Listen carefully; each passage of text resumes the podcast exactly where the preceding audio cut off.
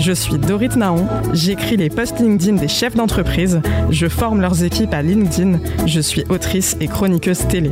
Dans ce podcast avec le magazine Management, je vous propose de recevoir chaque semaine des acteurs qui ont su répondre aux nouveaux défis du monde du travail. Remue Manage, le podcast qui secoue le monde du travail. C'est la fondatrice d'une plateforme qui place les compétences au cœur du processus de recrutement. Elle dirige Pipeline, la promesse de tests digitalisés pour présélectionner les candidats sans CV et promouvoir un recrutement éthique et inclusif ouvert à tous les profils. Bonjour Elodie Sarfati. Bonjour Dorit.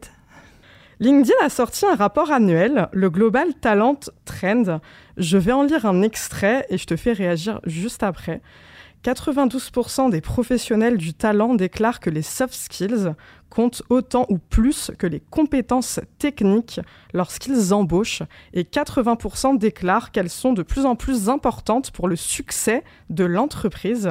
Mais même si tout le monde s'accorde à dire que les soft skills sont extrêmement précieuses, la plupart des entreprises ont encore du mal à les évaluer avec précision et seulement 41% d'entre elles ont même mis en place un processus formel pour les mesurer. Comment on fait pour détecter des soft skills en entretien? Alors, en entretien, c'est évidemment pas la même chose qu'en présélection. En entretien, l'idée, c'est de mener des entretiens plutôt structurés, donc d'avoir vraiment des questions de situation. Euh, après, effectivement, nous, on va plutôt s'attacher à les détecter ou en tout cas en détecter une partie avant l'entretien euh, pour pouvoir euh, faire en sorte que ce soit le plus objectif possible, en tout cas que la présélection soit plus objective, la plus objective possible. Euh, c'est intéressant euh, dans ce que tu dis, c'est déjà de bien définir le mot compétence, parce qu'effectivement, dans les compétences, en tout cas selon les définitions, moi, je mets bien les soft skills, donc les savoir-faire et les savoir-être. Et après, il y a les savoirs et les compétences techniques, et, euh, c'est vrai que c'est celles-ci qui sont plus facilement repérables sur CV, et les autres, les soft skills, bah, on veut bien hein, que les candidats en aient, mais on ne sait pas comment les repérer ou les évaluer. Selon Pôle Emploi, d'ici 2030, les soft skills seront au cœur des stratégies de recrutement des entreprises. Je cite, Dans un futur proche, les compétences techniques ne suffiront plus pour se distinguer. Il faudra aussi développer des compétences socio-émotionnelles, les soft skills. Tu partages cette analyse? Complètement. Euh, en réalité, aujourd'hui, euh, la moyenne d'une compétence technique, de durée de vie d'une compétence technique, elle tourne autour de deux ans. Donc euh, aujourd'hui, on sait très bien qu'il faut d'autres compétences de type comportemental euh, pour aller euh, vraiment combler les attentes des entreprises et pour pouvoir évoluer dans une entreprise. Donc oui, évidemment que c'est un vrai enjeu pour les entreprises demain de se concentrer sur ce type de compétences, donc qui sont des soft skills, et un de les repérer et aussi d'aider à les améliorer. parce que c'est important et c'est évidemment plus efficace pour eux de garder leurs, leurs salariés plutôt que d'aller en chercher d'autres. Selon le rapport LinkedIn 2023 sur l'avenir du recrutement, 50% des employeurs sont plus à même de se fier aux compétences qu'aux années d'expérience. C'est une analyse qui te paraît collée à la réalité? Alors, il y a les chiffres, effectivement, et il y a la réalité. Euh, sur le papier et en théorie, tout le monde euh, va être d'accord avec ça. En pratique, c'est pas tout à fait vrai. Euh, je dirais même qu'il y a certains secteurs euh, pour lesquels c'est pas vrai du tout. Ça peut être vrai sur des métiers euh, qui sont des métiers très transverses. je pense notamment au métier de la relation client ou des commerciaux, où effectivement là, on se rend compte sur le terrain que bah on, commence à s'ouvrir. Les managers commencent à s'ouvrir parce qu'ils ont des difficultés hein, de toute façon à, attirer des talents. Donc, ils s'ouvrent à des profils vraiment différents. Et là, ils vont plus effectivement se concentrer sur ce type de profil avec des, avec des soft skills. Il y a des milieux euh, comme l'industrie encore, ou même des, des postes transverses, c'est encore difficile et il faut avoir vraiment la bonne expérience euh, ou, ou le bon, la bonne ligne sur son CV pour pouvoir accéder à l'emploi. Est-ce qu'on peut vraiment recruter éthique et inclusif?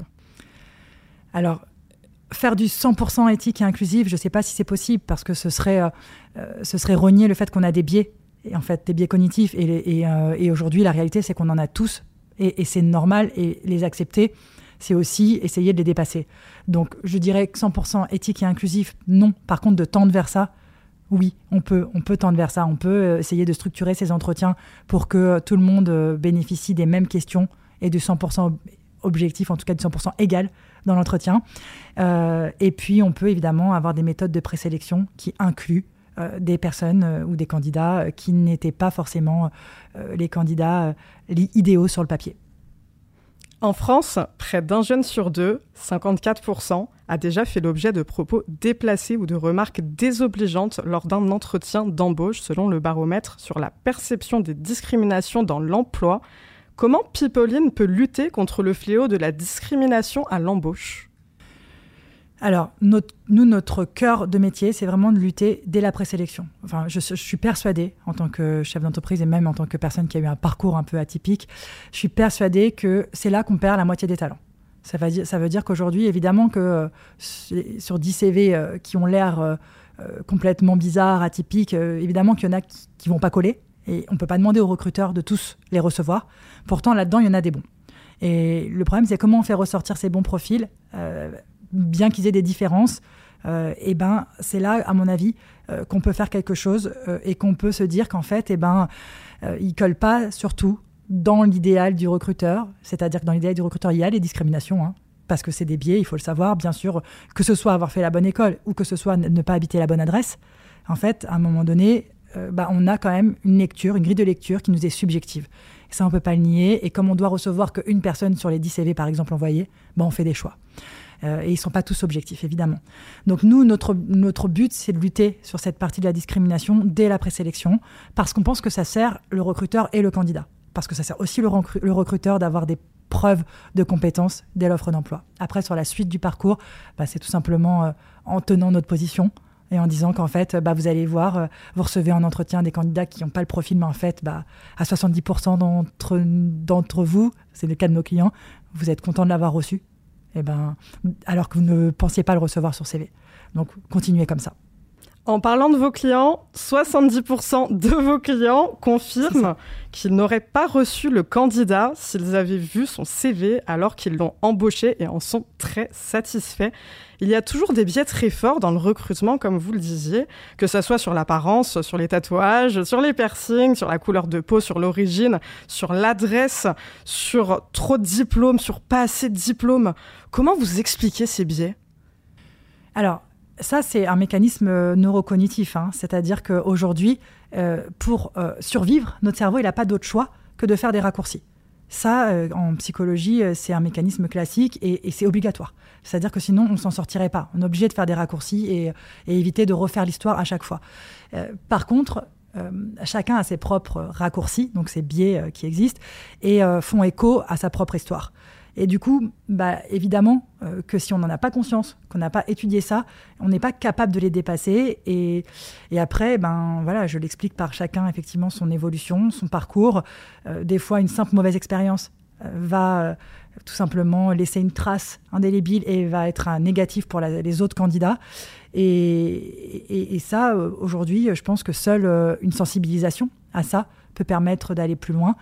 Euh, et puis après, évidemment, des règles légiférées dessus. Parce qu'évidemment, après, euh, euh, on sait très bien, quand la loi impose quelque chose, derrière, il se passe aussi de la formation, de la sensibilisation en entreprise, et ça aide à faire changer aussi un peu les mentalités. Selon l'étude Région Job, seuls 12% des employeurs ont déjà recruté sans CV. Est-ce que le recrutement inclusif est une utopie où vous avez espoir en un changement de vision et de mentalité? Alors évidemment, j'ai espoir en un changement de vision, sinon je pense que je ne me battrai pas au quotidien pour que Pipeline fonctionne. Alors, après, il faut faire euh, la part des choses, je pense quand même. Je, nous, on vend plutôt une présélection sans CV. Parce qu'en fait, je pense que le CV, comme un test de personnalité, peut être un support en entretien. Maintenant, ça ne doit pas être un élément de des décisions. Ça peut être un élément euh, pour alimenter une discussion, pour, savoir tout simplement ce que le candidat a fait avant et, être capable aussi d'aller euh, parfois aider le candidat à sortir euh, ce qu'il a à sortir.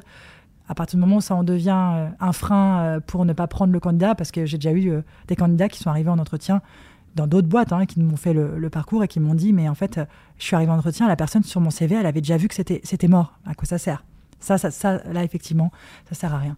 Mais euh, je pense qu'aujourd'hui, euh, on peut avoir pour espoir projeter d'un recrutement inclusif et, éthique parce que, en fait, les entreprises ont des grosses difficultés et qu'à un moment donné, elles vont pas avoir le choix euh, d'aller s'ouvrir à ces profils. et quand elles vont comprendre qu'en fait, c'est hyper pertinent pour elles qu'il y a des gens compétents, qui font preuve d'audace, d'innovation et qui amènent de la valeur en entreprise, eh ben, on va y aller. en tout cas, j'ai l'espoir. Est-ce que l'IA, c'est l'avenir du recrutement? Ah, Non, moi, je ne crois pas que l'IA soit l'avenir du recrutement. L'IA peut être un outil au service du recrutement, tout comme les tests ne remplacent pas l'entretien. Euh, l'humain. Euh, c'est-à-dire qu'à un moment donné, on peut remplacer des tâches chronophages par de l'IA. Euh, de là à faire de l'IA l'avenir du recrutement, moi j'y crois pas. Notamment, je pense aux ATS qui ont des, logiciels algorithmiques pour repérer les mots-clés sur CV. On sait qu'il y a des candidats qui ont trouvé le moyen de détourner ça. Donc, si on en arrive là, je pense que, en tout cas, c'est un peu dommage et je crois pas que ce soit la volonté aujourd'hui des entreprises, en tout cas. L'enquête Workday, qui date de début 2023, montre que désormais, 41% des entreprises françaises relient le sujet de la diversité à la notion de rétention des talents. Et aujourd'hui, 84% des candidats et candidates à l'embauche considèrent l'inclusion comme un critère déterminant dans le choix de leur entreprise. On atteint même 100% au sein de la population des 18-24 ans, la fameuse génération Z, selon l'étude CEJOS, diversité et inclusion dans ces organisations, les enjeux, compétences d'une transformation culturelle. La diversité et l'inclusion, ça commence dès l'embauche Oui, bien sûr. Et ça fait totalement... Euh, euh, enfin, c'est totalement cohérent, ça, a du sens euh, ce, que, ce que tu dis, parce que clairement, aujourd'hui, on le sait, les gens qui viennent de milieux différents restent plus longtemps en entreprise qui viennent, qui ont d'autres expériences, d'autres, d'autres formations que celles qui sont typiques, elles, restent plus longtemps. Ça, c'est prouvé et pour cause, c'est une chance pour elles d'être là. Donc elles ont envie de monter en compétences, elles ont envie de montrer euh, qu'elles sont capables de faire. Donc oui, c'est très lié à la rétention des talents. Euh, et après, pour la question du sens, clairement, on le sait, le sens est un des enjeux majeurs pour les, pour les jeunes de demain et les jeunes d'aujourd'hui aussi, pour, pour tout simplement vos futurs salariés. Et donc du coup, le sens, ça peut passer par des questions écologiques, mais ça peut aussi passer par des questions d'égalité, d'égalité des chances et, notamment euh, voilà, de, justice sociale. C'est quoi tes projets? Euh, bah, nos projets, c'est évidemment de grandir, de croître, puisque là, euh, donc Pipeline aujourd'hui, c'est 11 salariés. On a fait une levée de fonds en avril et l'objectif, c'est d'aller bah, atteindre un marché plus, plus imposant aujourd'hui et, puis tout simplement de, faire du recrutement euh, par la diversité euh, une réalité en France. Merci d'avoir été avec nous, Elodie Sarfati. Prends soin de toi. Merci beaucoup, Dorit. Merci d'avoir écouté ce podcast. Si vous avez aimé, abonnez-vous sur votre plateforme préférée, ajoutez des étoiles, des likes et des commentaires. Rendez-vous la semaine prochaine.